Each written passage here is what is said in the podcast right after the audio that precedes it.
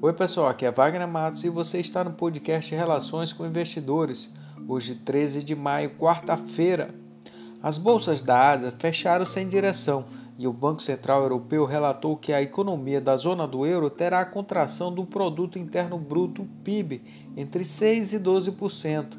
No Reino Unido, o PIB sofreu uma redução de 5,8% em março. As bolsas europeias fecharam em queda.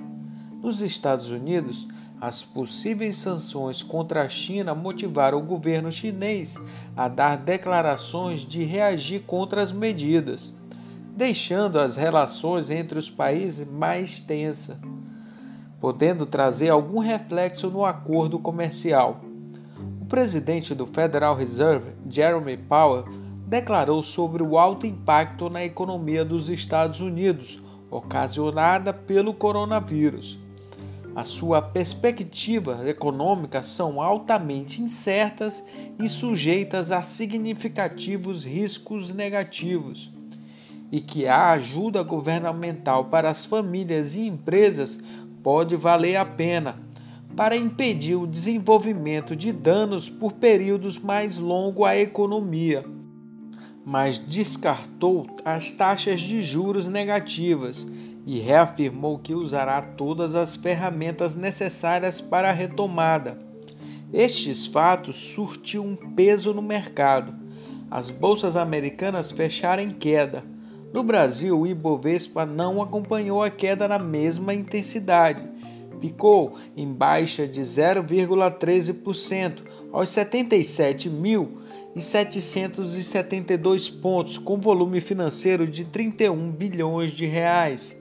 O Ministério da Economia revisou a sua projeção para o produto interno bruto, PIB, em 2020, prevendo uma contração de 4,7%.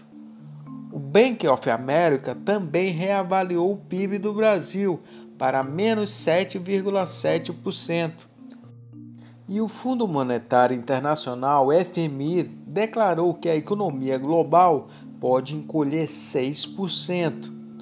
O dólar comercial voltou a bater novo recorde nominal, fechando com uma valorização de 0,61% aos R$ 5,90 e o dólar futuro para junho teve alta de 0,26% aos R$ 5,90.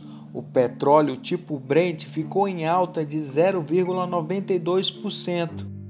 O barril negociado aos 29 dólares e 46 centavos o petróleo WTI ficou em queda de 0,54%, com barril negociado aos 25 dólares e 64 centavos.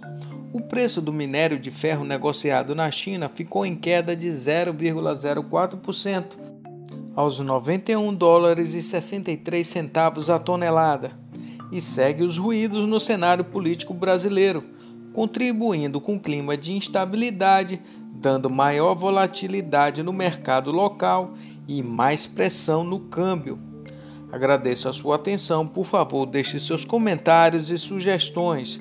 Um grande abraço a todos e até mais!